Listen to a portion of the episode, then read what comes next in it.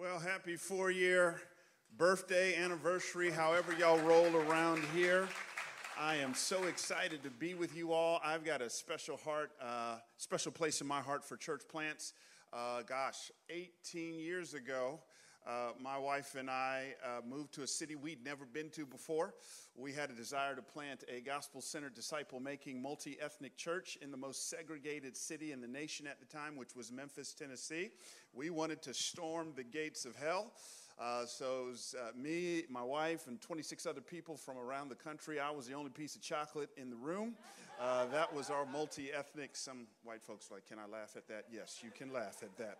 And uh, so just stretching out on faith and believing God and uh, praying like I've never prayed before. I remember one time early on in our ministry, uh, the uh, gentleman, Ben, who was handling our finances, said, look, uh, we ain't got it. We ain't going to make payroll. And I'm thinking, all right, you know, I took vows to my wife to provide. And so I'm immediately thinking about, you know, taking an application out at Chili's or wherever. And then I just felt the Spirit say, why don't we pray about it? And we prayed about it. And the next day we showed up and a check for $25,000 out of nowhere just kind of popped up in our mailbox. And we literally saw God give us manna from heaven. And so God's doing a work in you as He's doing a work collectively in this church. And I'm just so honored to be here and to celebrate with you.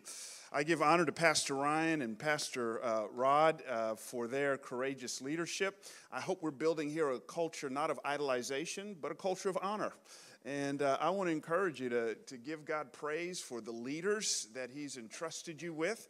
Uh, if I was at a Pentecostal church, someone would have shouted right then, would have said amen. They would have run around the room or something. If you are excited about the leaders God's given you, would you give God a hand clap? Hand clap of praise. And then their families. Uh, I, am, I am so, so grateful uh, to be here with you. If you have your Bibles, please meet me in Hosea chapter 3. As I was just thinking, you know, what can I come alongside and encourage you with?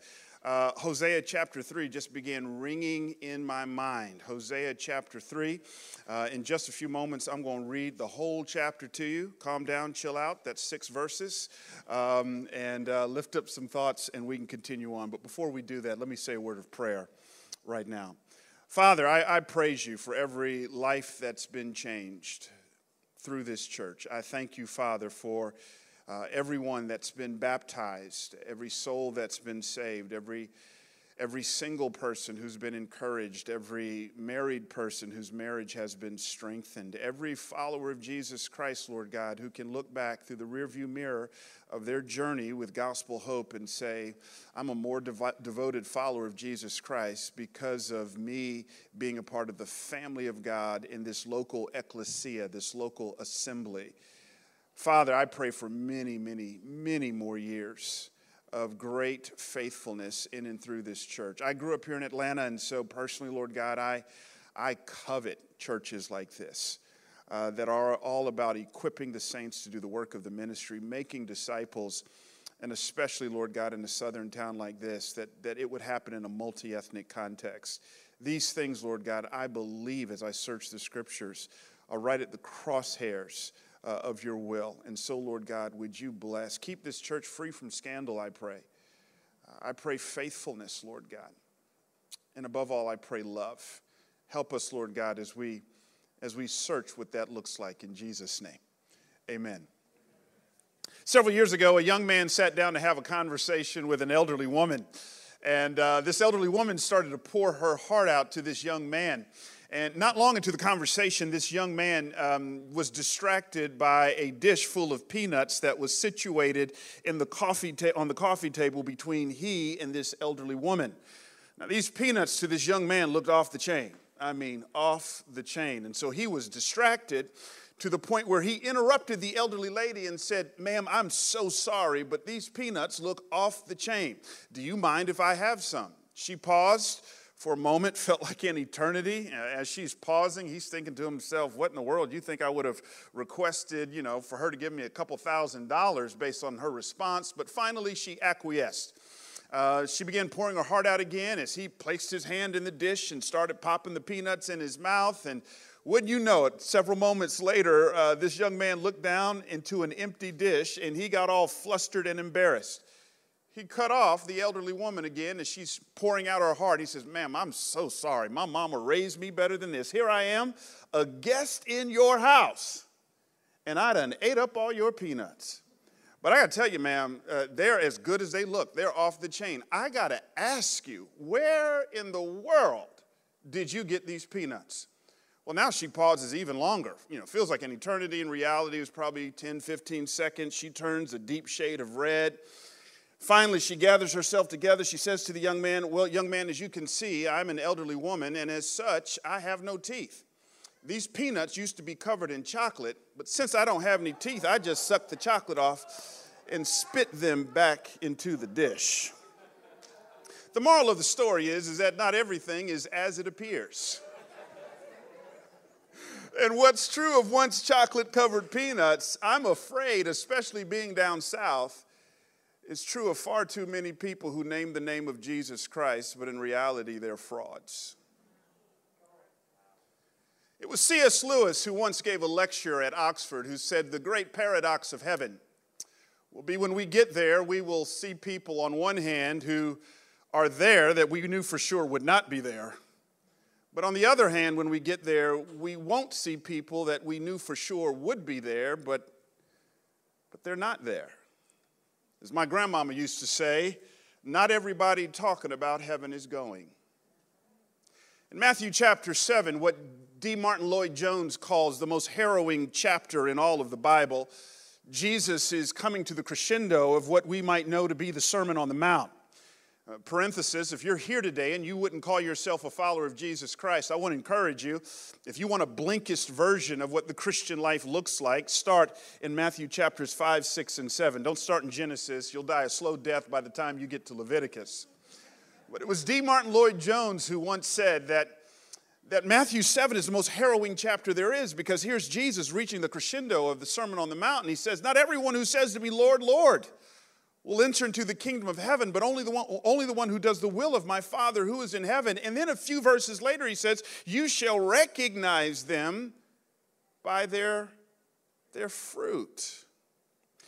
Fruit is a changed and changing lifestyle that cannot be blamed on the normal maturation process of adulthood. But fruit is a changed and changing lifestyle that can only be blamed on the accomplice of the Holy Spirit pulsating through the life of a yielded Christian. In other words, every believer should be able to look through the rearview mirror of their journey with Jesus and conclude two things. One, I'm not all, all the way there yet. Uh, we used to sing a little song. I was talking to a, to a couple. Uh, there they are in the back. Uh, they spent some time in the church. I grew up in Berean Bible Baptist Church. Uh, we used to sing a little song called um, Please Be Patient with Me. God is not through with me yet.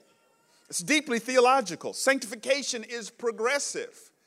But secondly, while every true, legitimate follower of Jesus will be able to conclude on one hand, I'm not all the way there yet, we should also be able to conclude, I'm not all the way where I once was. He's changing me.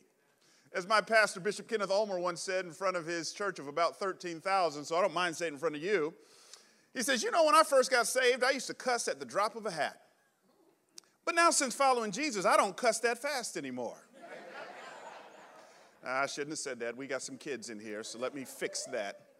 Uh, obviously, he's not saying it's okay to use bad words, but what is he saying? He's saying the Spirit is changing me. I haven't arrived, but I'm not all the way where I once was. How do I know that I'm saved? There's fruit.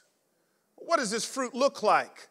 Galatians chapter 5, Paul tells us, but the fruit of the Spirit is love, joy, peace, patience, kindness, goodness, faithfulness, gentleness, self control. Isn't it interesting that the lead-off batter to the list is love? It was Jesus who was sequestered with his, with his followers right before he was to go to the cross. A little room overlooking the Kidron Valley. And he says these words By this will all men know that you're my disciples, not by the arguments you have on Facebook, not by the amount of theology that you know, not by what church you attend, but by the love that you have for one another. Love is the badge of the believer. An unloving Christian is an oxymoron. Jesus would say it this way that the whole law, 613 commandments, can be minimized down to two. Love the Lord your God with the totality of your being, and the second is like it love your neighbor as yourself. It was Paul in 1 Corinthians 13, that great love chapter, who said it this way Now abideth faith, hope, and love, these three. But the greatest of these is love. I love what one New Testament scholar says. He says, Love is the MVP of all Christian virtues. And so, on this, your birthday, I thought I would explore with you what it really looks like to be a people not of tolerance.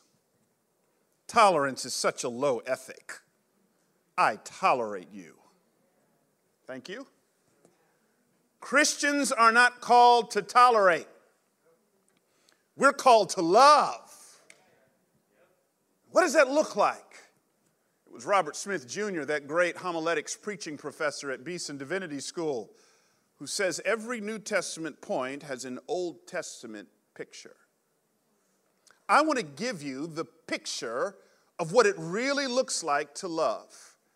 And that's why Hosea 3 is helpful today. Let me just read the story, lift up some thoughts, and we can go on about our business.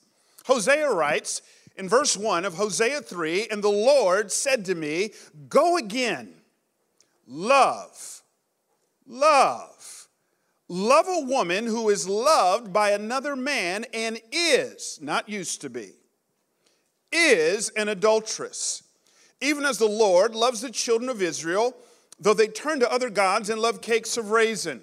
So, verse 2, watch the detail. I bought her for 15 shekels of silver and a homer and lethech of barley. And I said to her, You must dwell as mine for many days. You shall not play the whore or belong to another man.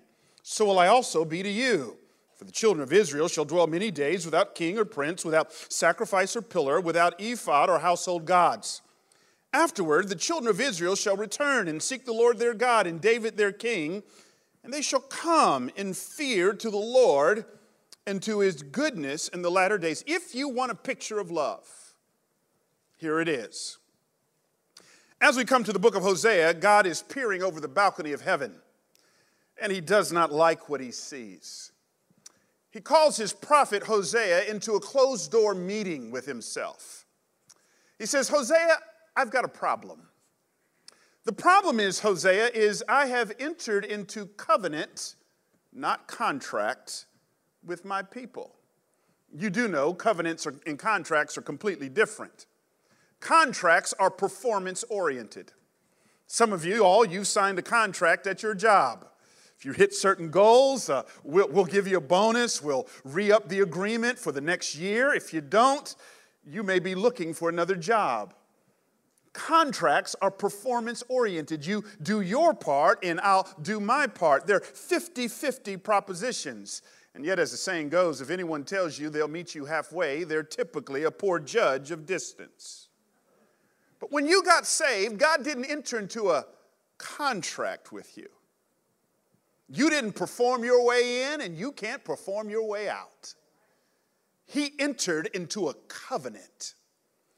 God says, Hosea, I've got a problem. I've entered into a covenant with my bride Israel.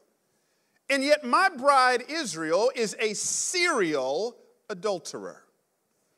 You do understand that every time we sin, we commit spiritual adultery. We say in so many words, God, you're not enough for me. I've got to have this to satisfy me. I've got to have money. I've got to have that relationship. I got to have those possessions. I got to live in that neighborhood. I, I, have got to have that status. I've got to have that success thing. But God plus anything equals nothing. And so here's God. He's saying to his people, they keep on cheating on me. And yet God says, Hosea, that's not really my main problem. My main problem is that even though my people are giving me an excuse to divorce them, in my holiness and righteousness, I refuse to. Hosea, I need to show them that I have more mercy than they have mess. That there is nothing they can do to ever make me give up on them. I need you to help me to show them that there is no statute of limitations on my grace. That what the Apostle Paul would say later to the Ephesians in Ephesians 2 is, is, is true. That I'm not just one with mercy, but I'm rich in mercy. I've got so much mercy that my account will never say insufficient funds. Hosea says in so many words, God, what are you thinking? You uh, want me to preach a sermon? Ah, that'll come later. You want me to write a book? Ah, you'll do that later. God, what are you thinking? Hosea, I, I, I know you've just graduated from seminary, you've got the MDiv, and you've just started your church. And I know you're single, but I'm going to fix that. Can't you see Hosea getting excited? I got a woman picked out for you, Hosea. Oh, I'm really excited now. What's her name? Her name, Hosea, is Gomer. Now, at this point, I ain't too excited because I ain't never met a cute Gomer in my life. If your name is Gomer, I'm so sorry. I ain't talking about you. Well, Hosea asks, what does she do? God says, she's a woman of the night. She's a prostitute. Now, at this point, the smile is completely gone. If I'm Hosea, I'm thinking, no way, God. I mean, can't you just see our installation service as we kick off the church, walking down the center aisle, the prophet with the prostitute, the man of God with the woman of the night? That's too strange. And God says in so many words, that's exactly the point, Hosea. If you think it's strange that you would be married to that kind of person, I can do you one better the fact that I've married you, the fact that I stay with you, the fact that I put up with you even though you turn your back on me daily is an even stranger sight.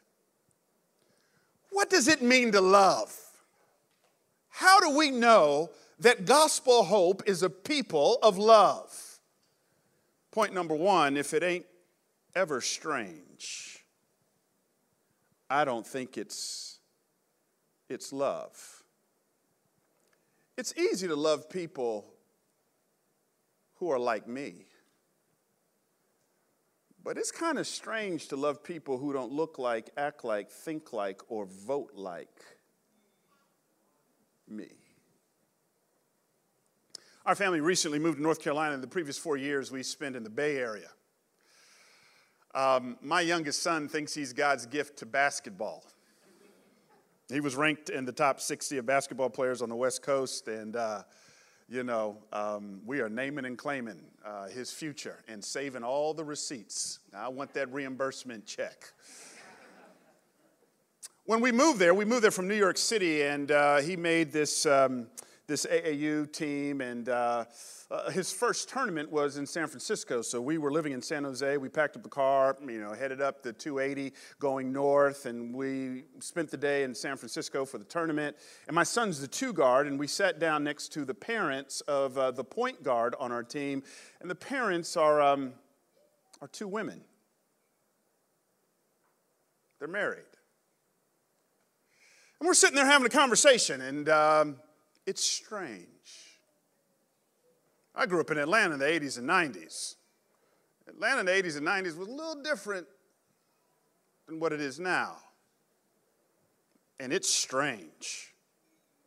We sit there, we have a good time over the course of the tournament, we get their information, we exchange phone numbers, we hop in the car, go back down south on 280. As my wife and I and family are driving back down south, my wife and I turn to each other and just kind of reflect on the conversation with this couple. And uh, my wife and I say to each other, in so many words, this is simplifying, what if the Lord has called us not to change them? Because I can't even change myself. But what if God's called us to love them. So we invite them over for dinner. They walk in holding hands and strange. Sitting at the table, we're, we're talking, and I ask them what they do for a living, and the whole time I'm saying to myself, please don't ask me what I do for a living.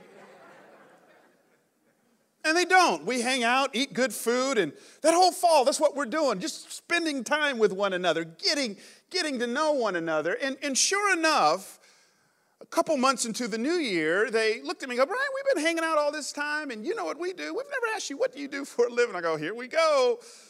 I'm a pastor. I tell people how to find true meaning, value, and significance in life through God's only Son, Jesus Christ. One of them immediately got up from the table, grabbed her purse, muttered under her uh, voice, I didn't see that one coming, and heads for the door. And I'm thinking to myself, y'all call us judgmental?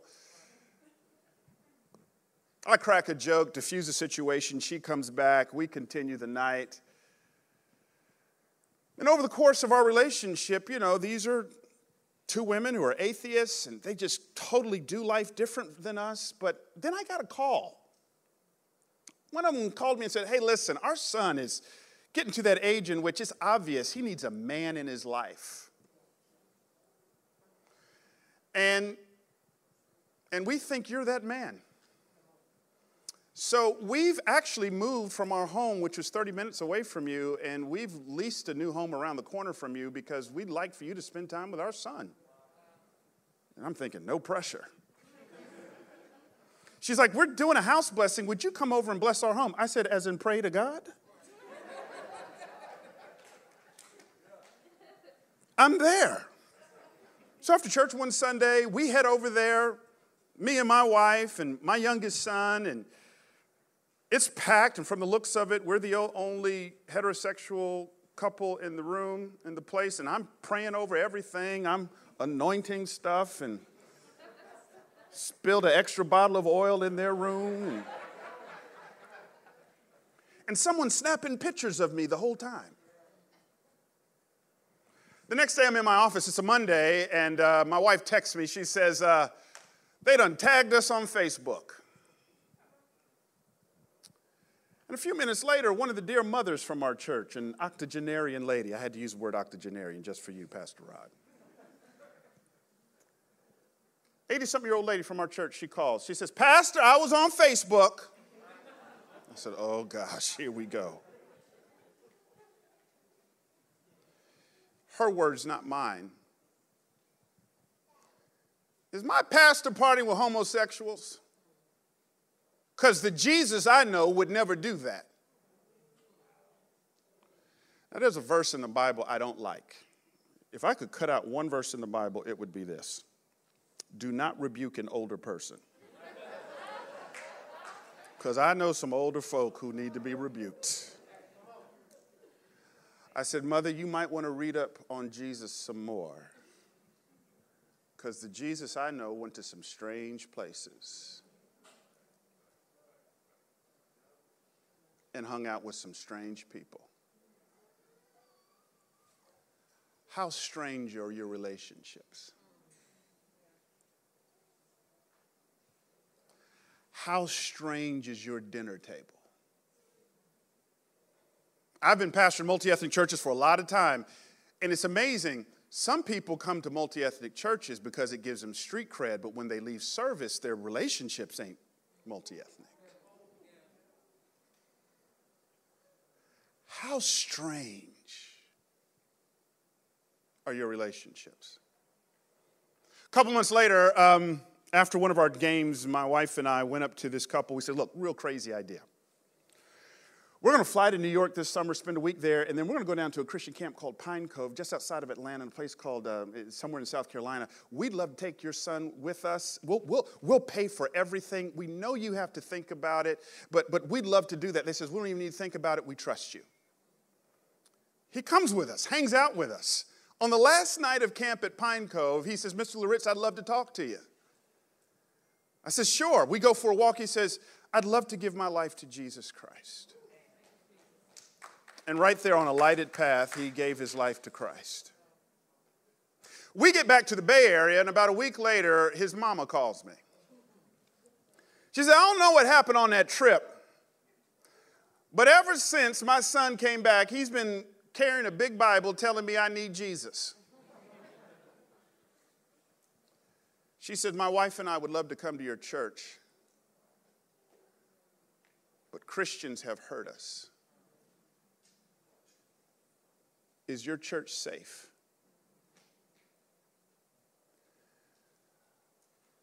If you came to our church the average Sunday, you would see my wife and I on the front row with this couple not compromising on the truth of God's word. And it would be a strange sight. What saved this boy wasn't a position paper. What saved him was love. John said, When I saw Jesus, I saw a man full of grace and truth. I love the order. Oftentimes, people will not hear truth until they first feel grace. How strange are your relationships? We don't know when it happened, but it happened. I mean, you read our story, what you see right off the bat is he says, Go again, which tells us they're estranged by the time we get to chapter 3. And we know that they're estranged because it's not Hosea's fault, it's her fault. She's with another man. Now, at this point, if I'm Hosea, I'm like, thank you, didn't want to be with her in the first place. This was your idea, God. Uh, uh, thank you. I, I, we, we tried this experiment. It didn't work. She messed up. I'm out. And God just says, no, no, no, no. Remember, this relationship ain't about your relationship. It, your marriage is to tell the truth about the gospel of Jesus Christ. Let me just stop right here, right now. Your marriage, your marriage, my marriage, isn't ultimately about paying bills. It's not ultimately about my happiness. It is about giving to the world a window into how God treats us. So God says in so many words, if every time Hosea you messed up, I wiped my hands clean of you, you wouldn't have made it out the first day. So I need you to do to her what I do to you numerous times every day. Go again. And go again and go again and go again. Quick question, I'm going to leave you alone. Who in your life do you need to go again with? Some of y'all done stopped speaking to a person because one time they gossiped about you. Some of y'all stop speaking to a person because one time they slandered you, one time they told a lie on you, one time they betrayed you. Christians are a go again kind of people. And so Hosea says, verse 2, you look at it with me. So I bought her for 15 shekels of silver and a homer and a lethech of barley. I'm almost done. Scholars say the devil is in the details. According to, Marlon, to, to, to modern parlance, Gomer is being trafficked. The going rate to emancipate a person who was being trafficked back then was 30 shekels. So, why doesn't the text say, So I bought her for 30 shekels? Why does it say, I bought her for 15 shekels and a homer and a lethech of barley? Answer, he didn't have 30 shekels.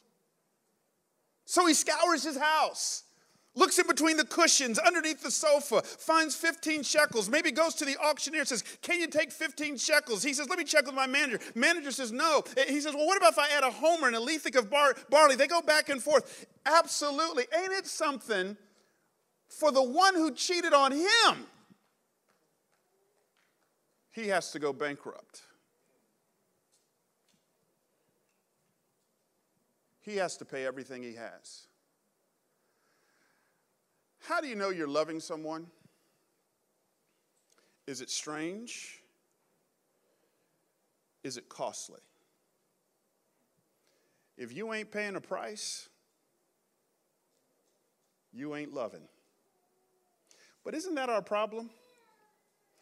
We want Nordstrom quality community at thrift store prices.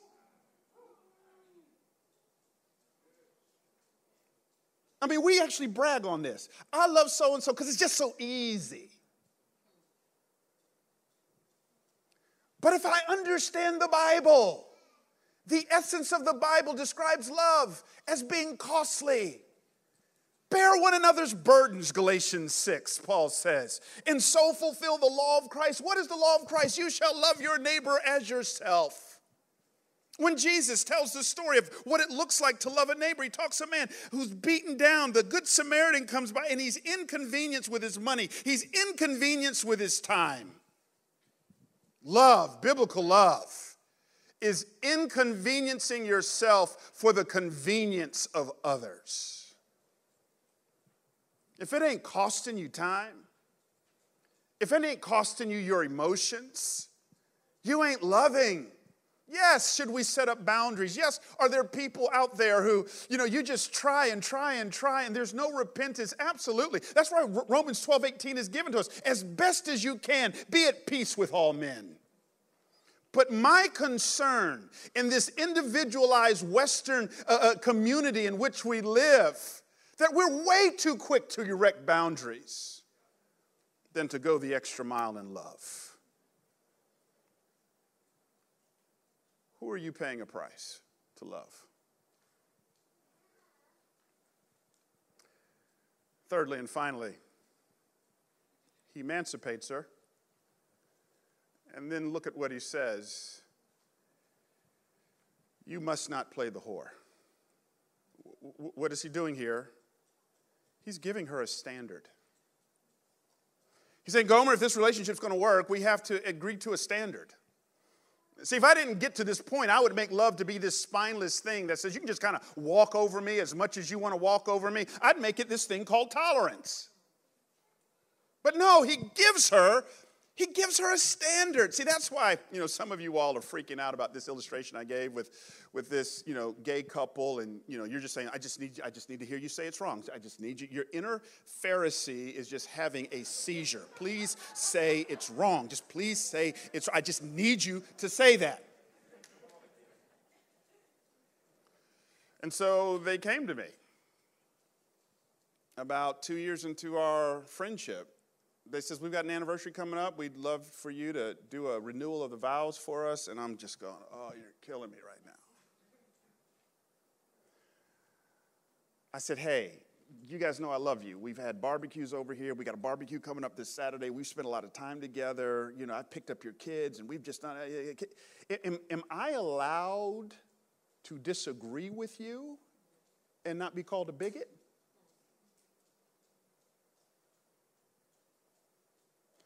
said, I can't do it because I believe what the Bible says about marriage. I love her response. Oh, we figured you couldn't do it. You're being a bit dramatic right now. this is literally what, what she said. We'll see at the barbecue. Why did that relationship continue? Because she knew that to me, she wasn't a position paper, she wasn't a project. She was a woman made in the image of God. And I treated her with love, respect, and dignity.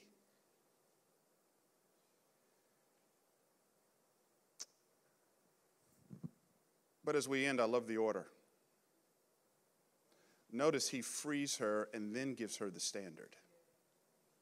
Had he given her the standard and then freed her, he would have made her emancipation conditional on her behavior. And that way, her obedience would have been in the category of duty and not delight. But because he frees her first and then gives the standard, now her obedience is in the category of delight and not duty.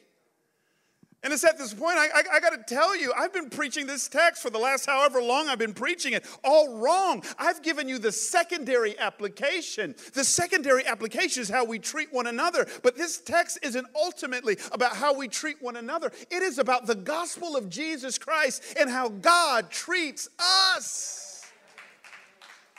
See, unless you understand, we are all Gomers. Prone to wander, Lord, I feel it.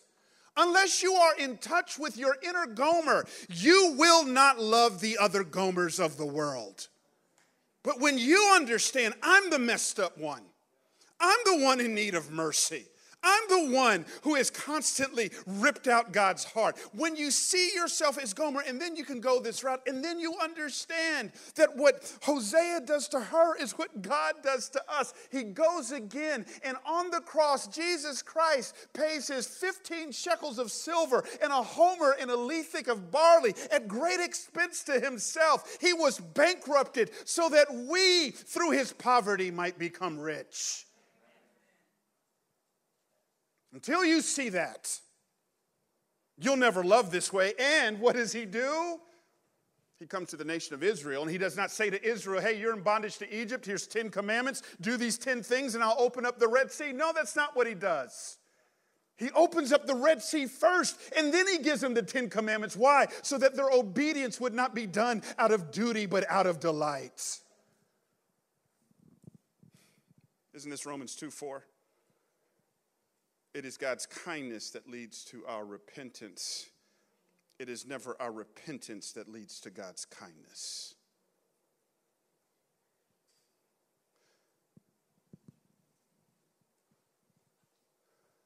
I'm a Delta guy.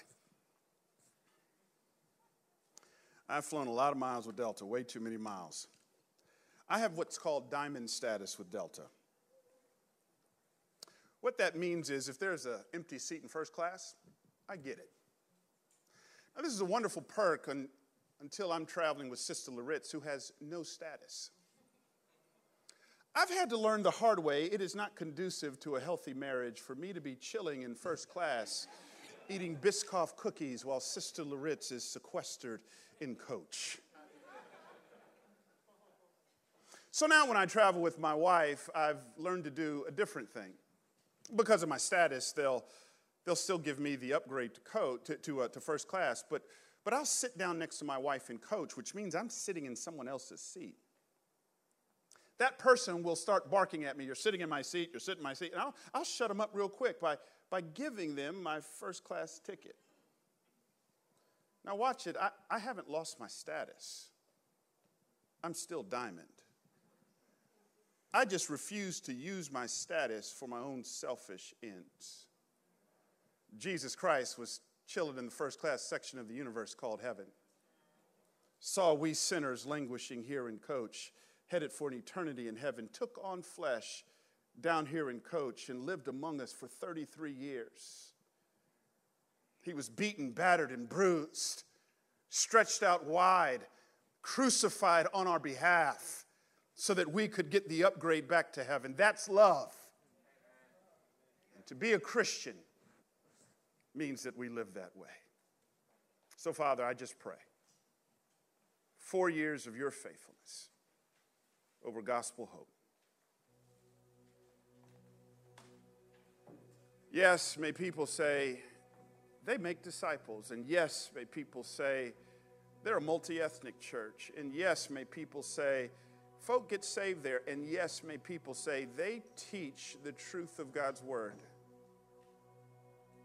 But above all else, may they say, oh, you go to Gospel Hope. That's, that's that peculiar people, not of tolerance, but of love. A love that's strange, a love that's costly, a love that has a standard. By this will all men know that you're my disciples, by the love you have for one another. May it be so, we pray. In Jesus' name, amen.